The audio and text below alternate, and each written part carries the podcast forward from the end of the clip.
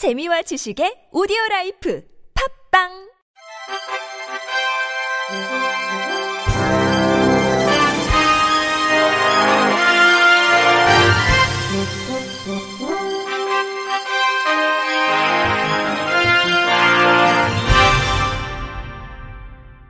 청취자 여러분 안녕하십니까? 2024년 1월 셋째 주 주간 KBIC 뉴스입니다.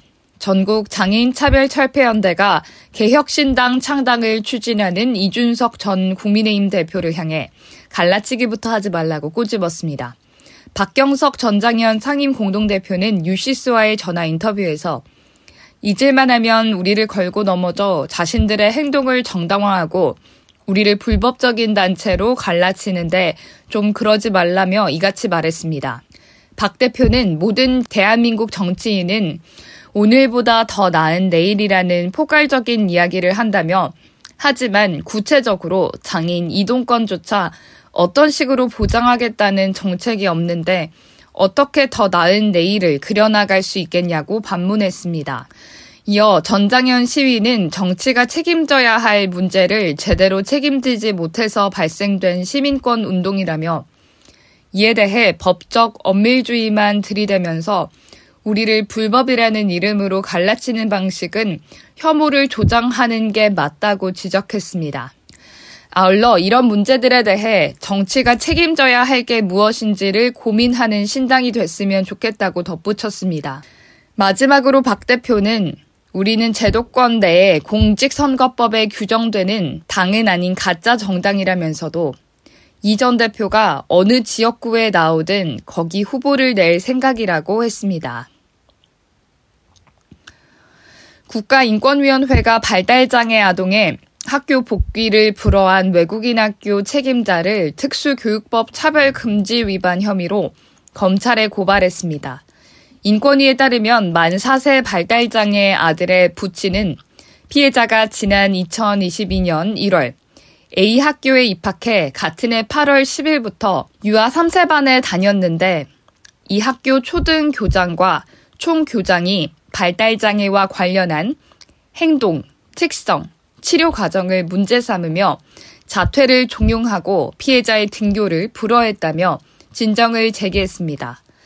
피진정인들은 진정인이 피해자의 장애 사실을 입학 전에 알리지 않아 학교의 규정을 위반했고 정해진 수업 시간을 준수하지 않는 등 학칙을 위반하는 행동을 해서 행동 개선을 위해 진정인과 지속해서 면담하는 등의 노력을 했을 뿐 피해자의 학교 복귀를 거부한 사실이 없다고 주장했습니다. 하지만 인권위의 조사 결과 피진정인들이 진정인에게 피해자의 발달장애에서 비롯된 행동 등을 이유로 자퇴를 권유했고 피해자가 피진정인들의 승인 아래 휴직일을 가진 뒤 학교로 복귀하려고 하자 합리적 이유 없이 거부했음을 확인했습니다.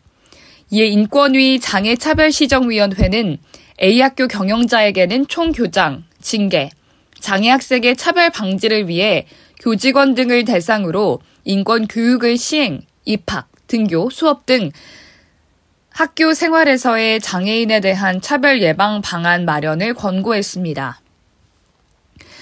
지난해 장애인 생활체육 참여율이 지난 2007년 첫 조사를 시행한 이래 역대 최대인 33.9%로 집계됐습니다.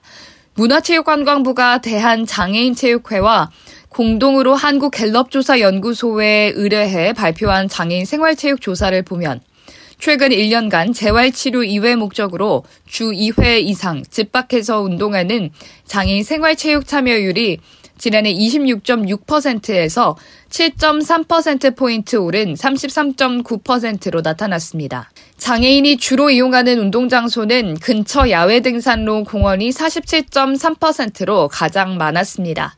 체육시설 이용률은 15.3%였으며 체육시설 이용률이 여전히 낮은 주요 이유는 혼자 운동하기 어려워서 시간이 부족해서 체육시설과 거리가 멀어서 순이었습니다.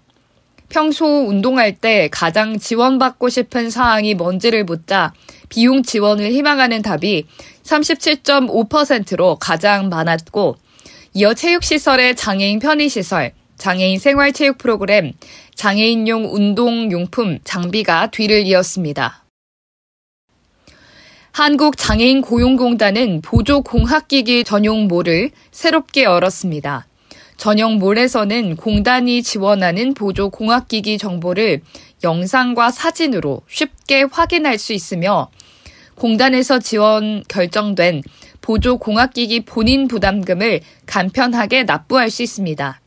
올해부터는 보조 공학기기 제품별 구입 또는 대여 가격이 130만 원 이하인 경우에는 공단에서 비용의 90%를 지원하고 130만 원을 초과하는 경우는 130만 원에 10%와 130만 원의 초과액에 5%를 합산해 지원하며 본인 부담금은 최대 10%입니다. 보조 공학기기를 지원받고자 하는 대상자는 온라인과 오프라인 신청 모두 가능합니다. 발달장애인의 사회 참여와 고용 안정을 돕기 위해 한국장애인고용공단 고용개발원이 발달장애인을 위한 알기 쉬운 마음건강 지키기 자료를 개발했다고 밝혔습니다. 이번 자료는 25만 5천 명에 달하는 발달장애인의 정신건강 관리를 위해 정신건강의학과 전문의, 상담심리, 특수교육 전문가는 물론 현장 관계자, 장애인 당사자 등도 참여해 만들었습니다. 자료에는 일상생활에서 자기관리 방법과 더불어 발달장애인 근로자가 직장생활 중 겪을 수 있는 불안, 우울, 분노, 트라우마, 중독 등 대처할 수 있는 방법 등을 담았습니다. 자료는 발달장애인 훈련센터, 특수학교 장애인단체 도서관 등 311곳에 배포될 예정이며 공단 누리집을 통해 파일이나 책자를 무료로 받아볼 수 있습니다. 국립장애인도서관이 장애인에게 특수 문자에 대한 정확한 음성 정보를 제공하기 위해서 특수 문자를 읽는 방법에 대한 표준을 제정하고 누리집의 기술 기호, 단위 기호, 로마 숫자 등 총 819개 특수 문자 유니코드의 한글 독음을 제공합니다. 유니코드는 전 세계 모든 문자에 고유 숫자를 부여해 만든 문자 체계로 일반적으로 문서를 작성할 때 키보드의 특수기호를 사용합니다. 장애인 도서관은 지난해 말 정보통신단체 표준 전자 출판물 내 특수 문자 독음 방법 제1부 상세 읽기 표준을 제정했는데 표준에는 유니코드 정보와 명칭을 제공하고 같은 특수기호라도 단어와 문장에서의 읽는 방법이 달라질 수 있기에 단독 읽기와 문장 읽기를 구분해 장애인에게 정확한 한글 독음 정보를 제공합니다. 표준에 대한 자세한 사항은 장애인 도서관 누리집 내 연구 정보에 표준 코너에서 표준의 원문을 내려받을 수 있습니다. 식품의약품 안전처는 먹거리 취약계층에 대한 안전, 영양관리 지원 등 사회적 돌봄을 강화하기 위해 어린이, 노인, 장애인 등이 이용하는 급식시설에 관한 안전지원 예산 603억 원을 편성했다고 밝혔습니다. 이번 안전지원 예산은 어린이 급식관리지원센터 운영 548억 원, 사회복지 급식관리지원센터 설치 운영 55억 원이 확보됐습니다. 식약처는 올해 증액된 예산을 투입해 전국의 사회복지 급식관리지원센터 46개소를 추가로 설치함으로써 더 많은 노인, 장애인 등 취약계층이 위생 영양 관리를 받을 수 있도록 지원을 강화합니다. 또 식약처는 2021년 전국 모든 시군구에 설치 완료된 어린이 급식관리 지원센터를 통해 소규모 어린이 급식소에 대한 안전 영양 관리도 올해 지속 지원합니다. 특히 다문화 가정 어린이를 위한 맞춤형 식단 조리법, 학부모 자녀가 함께 할 수 있는 편식 예방 활동 자료 등 지역센터의 급식 안전, 위생 안전, 우수 사례를 전국 센터로 확대합니다.